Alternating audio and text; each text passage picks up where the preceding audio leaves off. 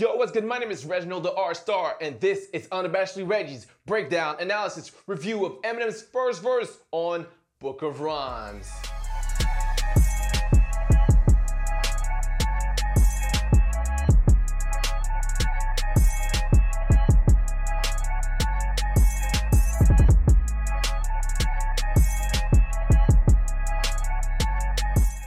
Before we start, if you're new to my channel, I do song lyrics breakdown and analysis. I mostly do Eminem stuff, but I've done breakdowns of Kendrick, Joyner, and Royce the 5'9". Speaking of him, I've also done an interview with Royce where we broke down his own lyrics, and I've also interviewed Tommy Coster Jr., the man behind the Real Slim Shady's beat, so go check them all out. And if you'd like to listen to these videos in an audio version, check your podcast services for Unabashedly Reggie. And finally, if you want to support this channel, check out my Patreon. All links in the description below. Book of Rhymes was released on December 18th, 2020 as part of Eminem's Music to be Murdered by Side B album. It's produced by Illa the producer with additional production by Eminem and Louis Resto. Illa most notably produced Kill Shot for Eminem, so you know this beat wasn't going to disappoint. It's a straight banger, one of the best track on Side B in my opinion. To me, it has the best verses overall. By that I mean flow and wordplays all together. The hook is a very Eminem hook, meaning it's simple, aggressive, layered vocals, and most importantly, it stays in your head. I'm not going to break down the intro, but I like the your opinion is like a broken calculator, it doesn't count line. It's kind of basic, but it made me chuckle, and that was the reaction M was going for. The song's main purpose is for M to just go off and literally empty his book of rhymes. But the message is similar to songs he's been making lately, such as Higher. He wants to show that he's far from done and he still has a lot of gas left in the tank to impress us with his rapping skills. And he does. Now, I decided to break this song into two videos because the verses are pretty long, especially the first verse. But I love the structure of the first verse. It's made into sections where he switches the flow and makes them feel like bridges that are catchy enough that they could be their own hook so you don't realize how far into the song the hook comes again. And something he did in the song, but in other song on side B as well, he did a lot of ad-libs in the same fashion as young rappers, like repeating the words. It's not clear to me if it's if he's kind of making a parody or simply wanted to do something that the younger hip-hop listeners would enjoy. I think it's a bit of both. Now, I haven't done a proper review of this album, but I think what makes this album so great is how he's able to mix his own style while making songs that the mainstream will still vibe to. Because this track right here is super catchy and super lyrical, which is rare. With all that said, let's break down the first verse. Haven't used all the tricks I have, so like my balls, I'm in my bag. Get a little testy when I'm mad. Sick of wrestling this iPad, unsuccessfully, I might add. And I know it's best to leave it live, but even I get obsessed with reading everything and let it get the best of me till I snap. Before we get into the wordplays, let's just take a quick look at the internal rhymes. Of course, you have the ending I add rhyme sounds, but look at those three syllable rhymes unsuccessfully, bestly, best of me, but also testy, wrestling, and every. So the first wordplay is around tricks, balls, and bag. First, it's based around the expression one's bag of trick, which is all the skills and tools that a person has to excel at something. Like I said earlier, he's telling us that he still has a lot left to show us. Secondly, bag as in scrotum, where your balls would be, are actually testicles, which goes with the next line, getting a little testy, short for testicles. To be testy means to be easily annoyed by things. We're still not done, because the simile, like my balls I'm in my bag, actually means something. To be in your bag means that you're in your comfort zone, you're doing what you're best at. Overall, those lines and the next ones are about how hard it is for him to not go on the web and read all the negativity about him. And even though he knows how good he is, it still affects him. Next lines. But I need to get off the internet. I need to get on the mic. You need to get off the internet. You need to get you a life. Why you waste time just to comment on shit, especially shit you don't like? Don't like it, don't listen, but don't tell me about your favorite rapper ripping some shit he didn't write. That's one of those parts I was referring to that acts as a bridge with catchy lines and delivery. With the ad libs, repeating words, and simplistic rhyming scheme, he's doing the type of flows and lines that the new school of hip hop is doing. Again, hard to tell if he's doing a parody or simply trying to do something catchy. Once again, he talked about how some rappers use ghostwriters, like on Fall, I don't believe in ghosts, and will later continue that thought with a dope set of lines to end the verse. What happened is Slim, he was no cap with the pen. He used to rap like the people his music was for. He was exactly like them. No cap is a slang that basically means no lie. Something you would say after saying an unbelievable statement like, yo, I did an interview with Royce the 5'9, no cap, go check it out. So it also means to be truthful. Therefore, here, M is talking from the perspective of fans, accusing him of no longer being as real as he used to be when he was tired of being white trash, broke, and always poor. Got that? So when he says rap like the people his music was for, people were poor and hungry, he means that people complain that he no longer raps with the same hunger. Interestingly enough, on the song Believe on Revival, Eminem actually questioned his own hunger when he rapped, but how do you keep up the pace and the hunger pangs once you've won the race? Meaning, how do you stay hungry when you've done it all? And I think that's what he struggled with, with those complaints. But with those complaints, it's what drives him now, and that's how we got that great music in the last few years. The dude used to be poor. Why can't he tap into him? Can't use that excuse anymore. He's mad at the wind. He's in a nuclear war with the cloud. He's yelling at it again. Now, here M refers to people saying that he's always angry and complaining about things when he's no longer poor, whereas before you could attribute this mad at the world feeling from the anger that came from his early failures and hard times in life. To be mad at the wind means to be mad at something that you can't control, like when Bubba Watson got mad at the wind for missing an easy putt. Actually, putting back into the breeze.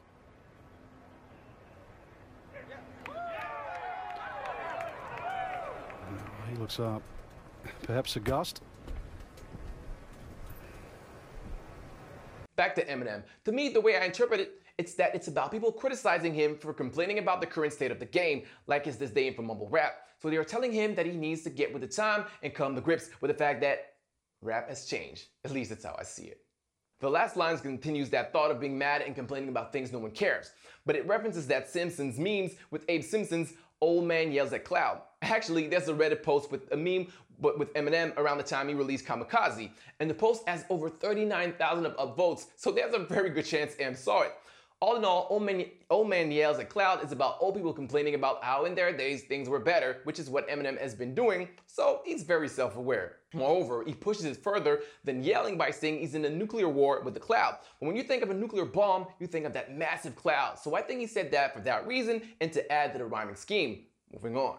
In the next four bars, which is another bridge, he takes that monotonous flow that new rappers will take and even talk about some generic stuff that like I'll steal your girl stuff, but instead about your mother. It's basic, but his use of the uh sound and the flow made something very catchy. I talked to your mother, she told me she loved me. All she wanna do is just hold me and hug me. Wants nobody but me. She showed me the Dougie. Can I get a witness like Notary Public? Preach. The Dougie is a dance inspired by rapper Dougie Fresh that was created in Dallas, Texas and popularized by rapper Lil Will in his 2007 song, My Dougie. But it really became a mainstream sensation when the hip hop group Cali Swag District released that song and video Teach Me How to Dougie in 2010.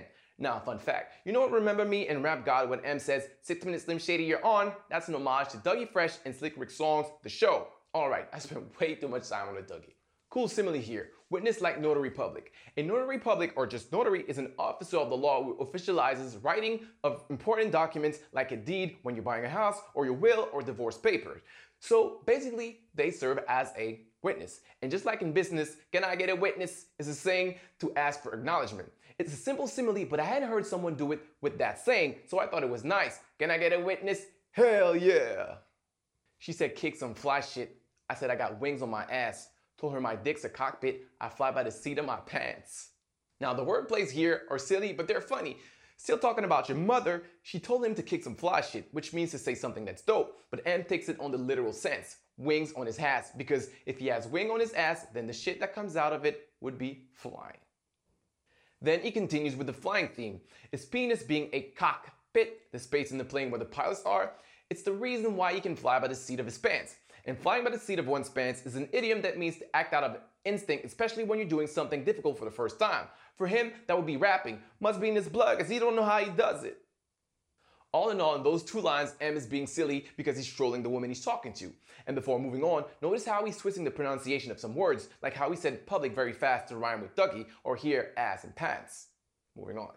Simple thoughts, this beat is crazy, this shit's retarded, this instrumental, too many bars, incidental charge. When did it start? I've been cold-hearted in this heart since kindergarten. Mental sharpness, which makes Slim a walking dentist office. Bitch, I invented flossing. Yo, the delivery and rhyming in these lines, so ill. And there's a couple of clever wordplays in there. Let's check them out.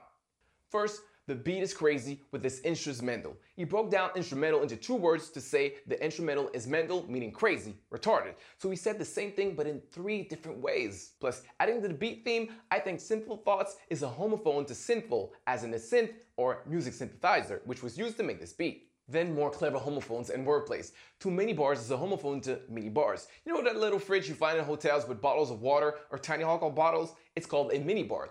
And you know what happens when you go, oh, let me grab a bottle of water before I leave this room? You get charged on your credit card, and that is called an incidental charge. Now tell me this isn't a hotline.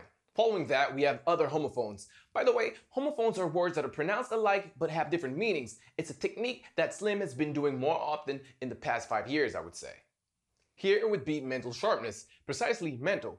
The way he says it very fast, it can also sound like menthol, a component found in mint oils that has the smell of peppermint and also found in some mouthwash. And I don't know about you, but I do associate the fresh minty smell to a dentist. So that's why I think he said he's a walking dentist office. Then flossing is a slang you're probably familiar with, meaning to do things that show that you got money and that ties with the dentist as well, as in actually flossing your teeth.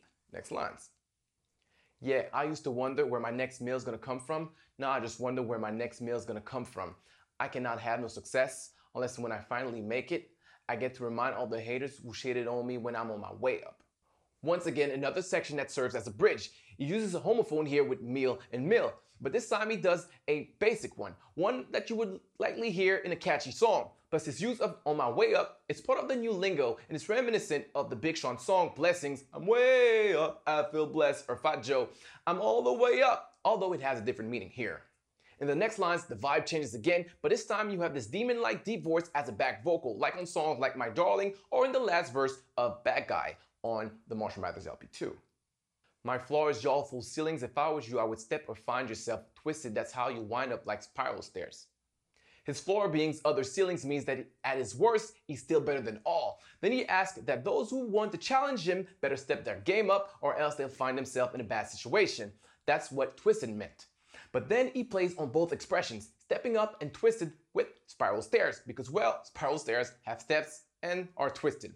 It's a simple simile, but it's all about the setup and how it fits that rhyming scheme of I-O air. I will swear on a stack of Bibles, I will tear new behinds out of rival, even your idols, I don't care. It's music to be murdered by, so Bon Iver can swallow a fucking Jawa bobblehead. Here, there is such a subtle multi-rhyme that I didn't even notice while listening, only when I was highlighting the rhymes. Idols, I don't care, and murdered by, so Bon Iver. So cool. When M says even your idols, he's basically saying he's not above going against the most revered people if they cross him, which is true when you consider the shot that he threw at Snoop on Zeus, but as of this recording, the beef is squashed, and I'm really happy with that. Bon Iver is an American indie folk band founded in 2006 by Justin Vernon. If you're wondering why M attacks them and tells them to die slow, here's the story. Justin Vernon from Bon Iver is, one, is the one singing on Fall off Kamikaze, this song was controversial, not for the people Marshall went at, but because of his use of the F word when talking about Tyler the Creator, who came out as gay in one of his songs. For that reason, Justin Vernon publicly came out and distanced himself from the song, saying he didn't know the content when it came out. Although Eminem did somewhat censor the word on the track. Now, I un can understand Justin's point of view, but even if Eminem apologized for how he called Tyler and agreed it was wrong, he still feel, felt the need to strike back at Bon because although he's not the first king of controversy, it's what he does. Orange is used as a punching bag once again. Moving on.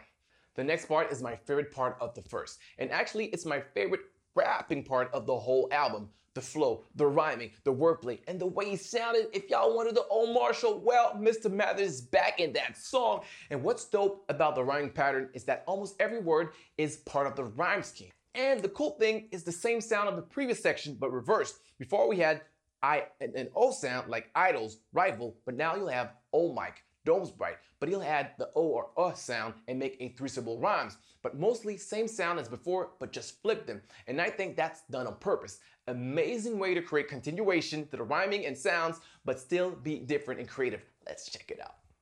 And die slow like Alzheimer's, lone sniper. I hold the microphone like a loaded rifle. My dome's brighter. All I spit from my skull's fire. All that's missing's a motorcycle with the chrome wire, spoke tires, and y'all are flow biters, so I don't gotta explain why they call me your ghost rider. Yo! Alzheimer's disease, named after the person who discovered it, in 1906, Dr. Alois Alzheimer's is a progressive brain disorder that slowly destroys the brain by affecting memories, thinking, and doing simple tasks. It's a disease that you eventually die from, but it's a slow process, hence die slow like Alzheimer's. Dome is slang for a head or brain, so his head is brighter because what comes out of it is fire. And to me, his use of the words call is pretty dope here because it's not a word people often use and it fits the pattern and shows how he's able to use synonyms to build the scheme.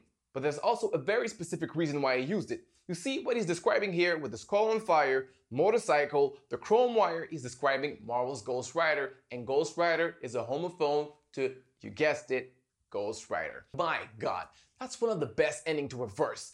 The energy reminds me of the last verse on Soldier on the Eminem show. Till the fire inside dies and expires at 30. Those last bars, best part of the whole side B. Fight me. That's it, folks. That was my part one of my Book of Rhymes breakdown. You can expect part two next week. Let me know in the comments what I missed or what other songs from Side B I should do. Follow me on Twitter. I propose there to help me pick my next videos. But until part two, this has been on the Unabashedly Reggie. Thanks. It's been real.